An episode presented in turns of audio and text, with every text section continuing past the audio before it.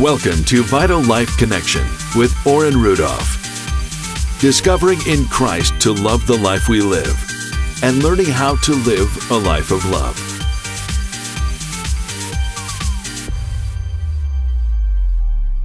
Well, the time has come for our first interview series on the Daily Life Connection DLC. I just want to introduce it before we get into it. What you're going to hear is an interview, a nine part interview with Christy and Patrick Ingram. I'm going to break up this interview into nine parts. That's what I've done. Uh, we sat down and we did an interview over a period of a few days. I'm going to, I broke it up into nine parts just to keep the interview portions a little shorter so that we don't have hour, two hour, three hour long interview. So you'll notice that I have broken them up into around about 15 to 20 minute segments, but each segment has a specific message, a specific area that Patrick and Christy talk about in their marriage. This is a phenomenal, fantastic interview, and I want to encourage you to really listen through every one of the interview segments. You will find so much treasure, so much power in what Patrick and Christy has to say. They have been there, done it, and really bought the t-shirt. And I know even if your marriage is strong, if your marriage is weak, if your marriage is anywhere in between, you are going to gain so many amazing truths and amazing principles. And you are also, I believe, for many of you are going to be encouraged by what Patrick and Christy have to say.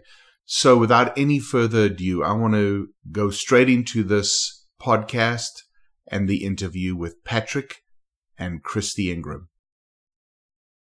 I have some special guests here today.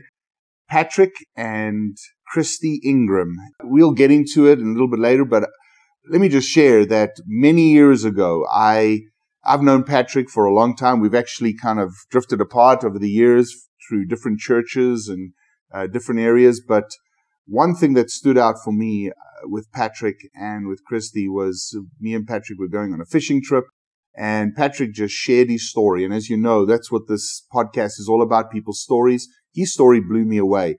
And I want everyone who's listening here today to really experience that story from both of their mouths. I only heard Patrick's side. I'm sure I'm excited to hear Christy's side and hear all the places that Patrick lied to me about. And I'm just, I'm just kidding. Well, firstly, I want to welcome Patrick and Christy. Uh, welcome, guys. I so appreciate it for being on the, my podcast uh, today. And so I think we're going to get straight into it today because, uh, well, let's start with just make it simple. Tell us a little bit about Patrick or Christy. Either one of you can go first. Just a little bit about yourselves, where you're from, what's your accent, because I don't have an accent. You guys right, do. Right. And so, you yeah, know. So I'm South African. uh, I, am born and raised uh-huh. East Texas. I don't have an accent either. Do you? No, and I'm also born and raised in East Texas. So yeah, we've been here or uh, close to this area for our entire lives here or in the mm-hmm. Dallas area. Yeah, and so um, have not lived outside of Texas. Yeah. So um, we've been married since 1994. We have four children and they are 22, 21, 16, and 10. Three girls and a boy. Wow, very cool, man. So that's why you're looking a little bit less of hair there, Patrick. Yeah, just a little less. yeah. So yeah, so uh, uh, like Chrissy said, little man and three sisters. You know, it's been a, a, a wild ride the last twenty two years now. That's 22 years. Absolutely. It goes fast, doesn't it? It does. You blink your eyes. And... Wow. Wow. Mm-hmm. So you're both from East Texas then? Yes. And is that where you guys met here in East Texas? Yes. We actually met at church, uh-huh. uh, at Cornerstone Church in Longview, Texas. Both of our families were attending there and we met at that church. Mm-hmm. Um, dated for a couple of years and then got married. I'm now a stay home mom in mm-hmm. a homeschool. So I have two kids that have graduated, obviously, but uh, we have two that are still in school. And Patrick, he works from home and he also is an outside sales, so he travels some.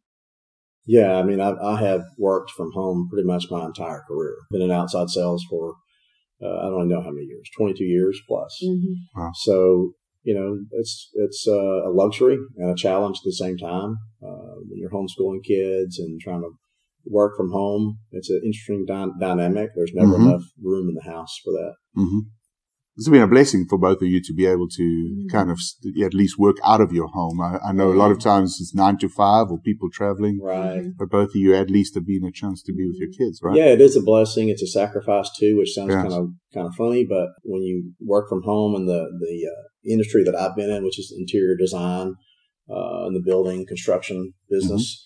Calling on architect design firms, contractors and such, there's not really an open and close. The contractors are, are reaching out on them pretty much almost not around the clock, but you don't punch in and punch out. Right. So uh, they go on vacation with us. Yeah, exactly. you never leave your phone really. But it, it's nice because when he does travel, we can take our books and go. Right. Do school in the hotel, so it's nice. Yes. So um, we're not stuck at the house sitting at a table. It's been a blessing. I, I can really see where it's been a blessing because of just being able to protect our kids from a lot of the stuff that a lot of families have to battle. Yes yes. um, influence from outside sources and and just growing up really fast. I grew up right. really fast at school. Yeah. Uh, one of our kids decided she wanted to attend school in the third grade, so we sent her to a, a small uh, charter school, and we checked it out. Felt like it was safe environment, and it was led by good people that love the Lord. And still, it was so rough. it was a rough year you know, third grade and, you know, they're telling her you, you shouldn't be playing with dolls anymore. Yes. You know, I mean, like you're, you're wow. kids. yeah. Know? I mean, like, come on, be a kid. Be a kid as long as you can be a kid. You got plenty of time to be an adult. And this world, the, the world demands kids to grow up so much quicker because mm-hmm. uh, you got so many influences coming in yeah. from your television and the screens and yeah. all the other stuff besides. So you guys got married. Uh, how many years have you two been married now for? Since 94. Uh huh. Um, and of course, it was all uh, you know, smooth sailing, really oh, yeah. great. Yeah, the yeah. princess and the prince. Uh, yeah. Oh, yeah. It was a romance. yeah. well, let me ask you, Christy, um, when you got married, did you have any kind of, you know, dreams, expectations of what marriage would be like? Yeah, it's actually kind of a funny subject. I think every little girl grows up dreaming of the wedding day. Uh-huh. Um, nowadays, they probably all have a Pinterest board yes. already. Wow. You know, it's like everything's already picked out and it's kind of like the day sort of becomes the goal rather uh-huh. than the lifetime relationship.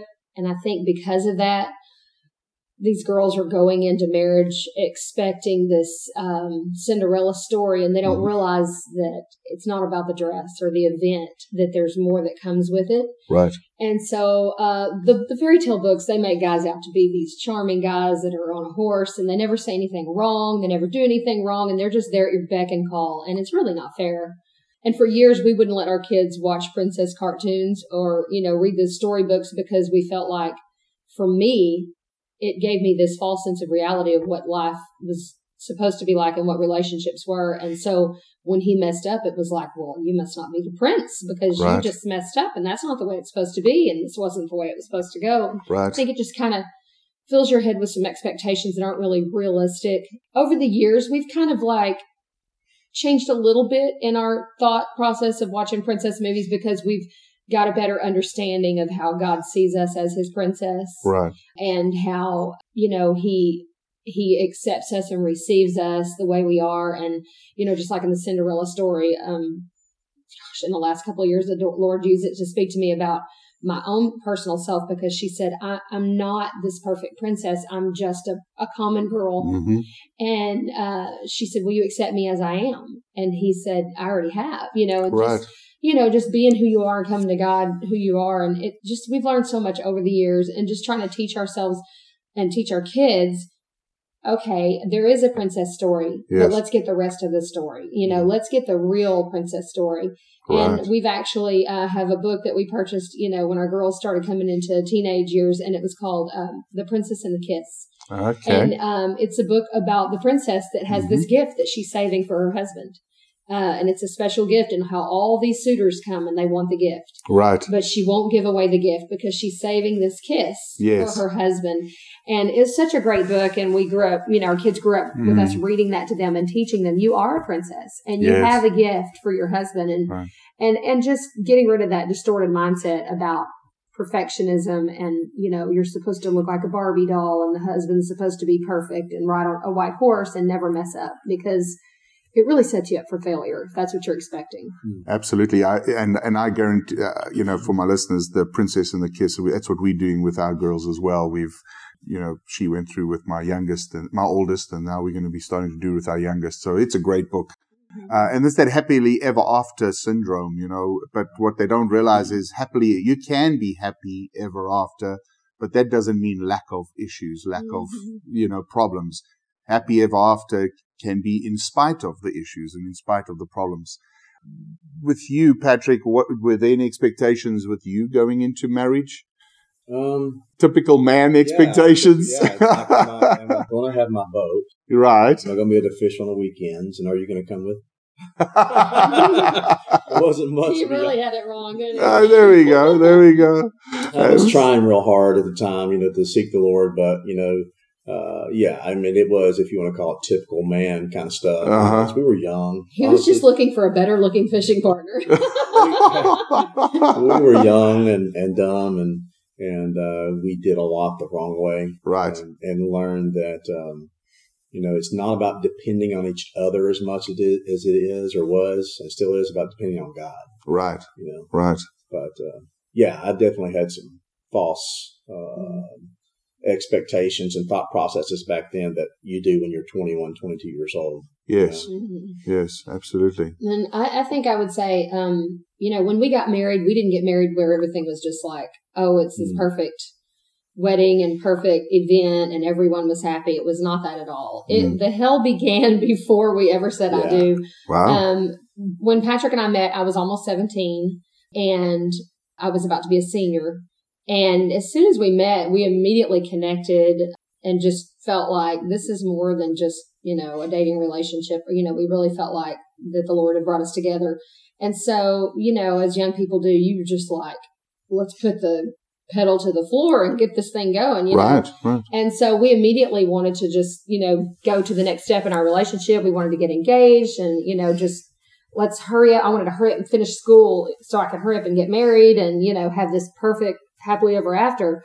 And um, we immediately, at first, my, my family really liked him. They embraced him. But then I think, you know, looking back now as a mom of older daughters, I think I could see where we were spending so much time together and we wanted to be together constantly that it was um it was bothering my mother mainly my dad didn't really care he was you know kind of the quiet guy you know my mom was really the more outspoken kind of the leader because my dad had a lot of health issues so my mom had to lead a lot in the relationship and um, she when we started talking serious she started raising flags you're too young you can't do that you can't leave me and Hmm. um, and i thought she was just being selfish Right. um, i can see now from a mom of a 22 year old that it's a hard transition. I Mhm. know for a mom, uh, for her daughter to go from being a child to an adult. It is for both of us, you know, it's a, Mm. It's, it's tough, you know, you gotta release, you know, and let them, you know, leave and cleave. And it's a very difficult process. Mm. And I think it's something that you really have to pray through to be able to do it right and healthy. And I think when she started getting upset that we were getting serious, she was like, y'all just need to break up. Mm. You know, and so I think she didn't really handle it right, didn't get any godly counsel. I think there could have been a better way to communicate. Right. And so immediately, of course, there's going to be resistance. Yes. I'm like, are you crazy? You know, One thing too that's pretty important to know: you're the only daughter. yeah, yeah, I'm the only daughter. And, um, and I had an older brother who was like six years older than me. So I was like 17 and he was like 23 and he was nowhere close to wanting to settle down. He didn't, my, both of my brothers actually married at age 30. So I left the home early in Right. comparison to my brothers. So I think my mom thought she had a lot more time with me and the thought of her time dwindling kind of freaked her out a little bit and she didn't really know how to handle it. So she started pressing and, um, just a lot of stuff started happening. We started really butting heads. And it got to the point where um, it was just a fight. And so uh, several times I would call him and come say, "Come get me. Mm-hmm. I can't stay here another minute. We're fighting so bad." And I would pack a suitcase, and he would get me, and I would go stay at his parents' house. And uh, then it would my mom would call after a few days and apologize, and I'd go home. And then it would a month into a month later, it would just start up again. You know? Wow. And um, you know, I could look back and see some things that I did that I've learned now that I, I could have done differently. Yes. Uh, but I didn't understand. I had no understanding. I had no counsel. Right. Um, we tried to get counsel from one individual, and um, he wasn't a professional counselor. He was just a, a pastor of a church, and he really didn't know what to say. He just laughed while we told our story. And, you know, it was like, wow. wow, that's comforting. Yeah. So we didn't have any godly counsel and no one around us to tell wow. us how to do it right. And so it was just a big fight. Wow. And so um, this went on for I think we were engaged a year, and the whole year we we were fighting, yep. and um, and it got to the point where I finally said, the only thing I know to do is for us to get married, and yes. then they will have to bless our union, and they will, my mother will stop trying to split us up if we just get married. Like, let's get married. That fixes everything. There we go. There we go so the so, foundation was already there were some cracks yeah. and some issues within oh, that foundation yeah. Yeah. foundation. So we're actually looking forward to as we get into this interview, and we our time is up, but we're looking forward to getting into this interview uh, next session. So, and we're going to get into some really awesome things with with Patrick and Christy. Thank you guys for uh, sharing your hearts, and I'm looking forward to hearing from you what you got to still say about this. Thank you for listening to Vital Life Connection with Orrin Rudolph. For more information on other available teaching, please visit our website at orrinrudolph.com and follow us on Facebook at facebook.com slash Orrin Rudolph.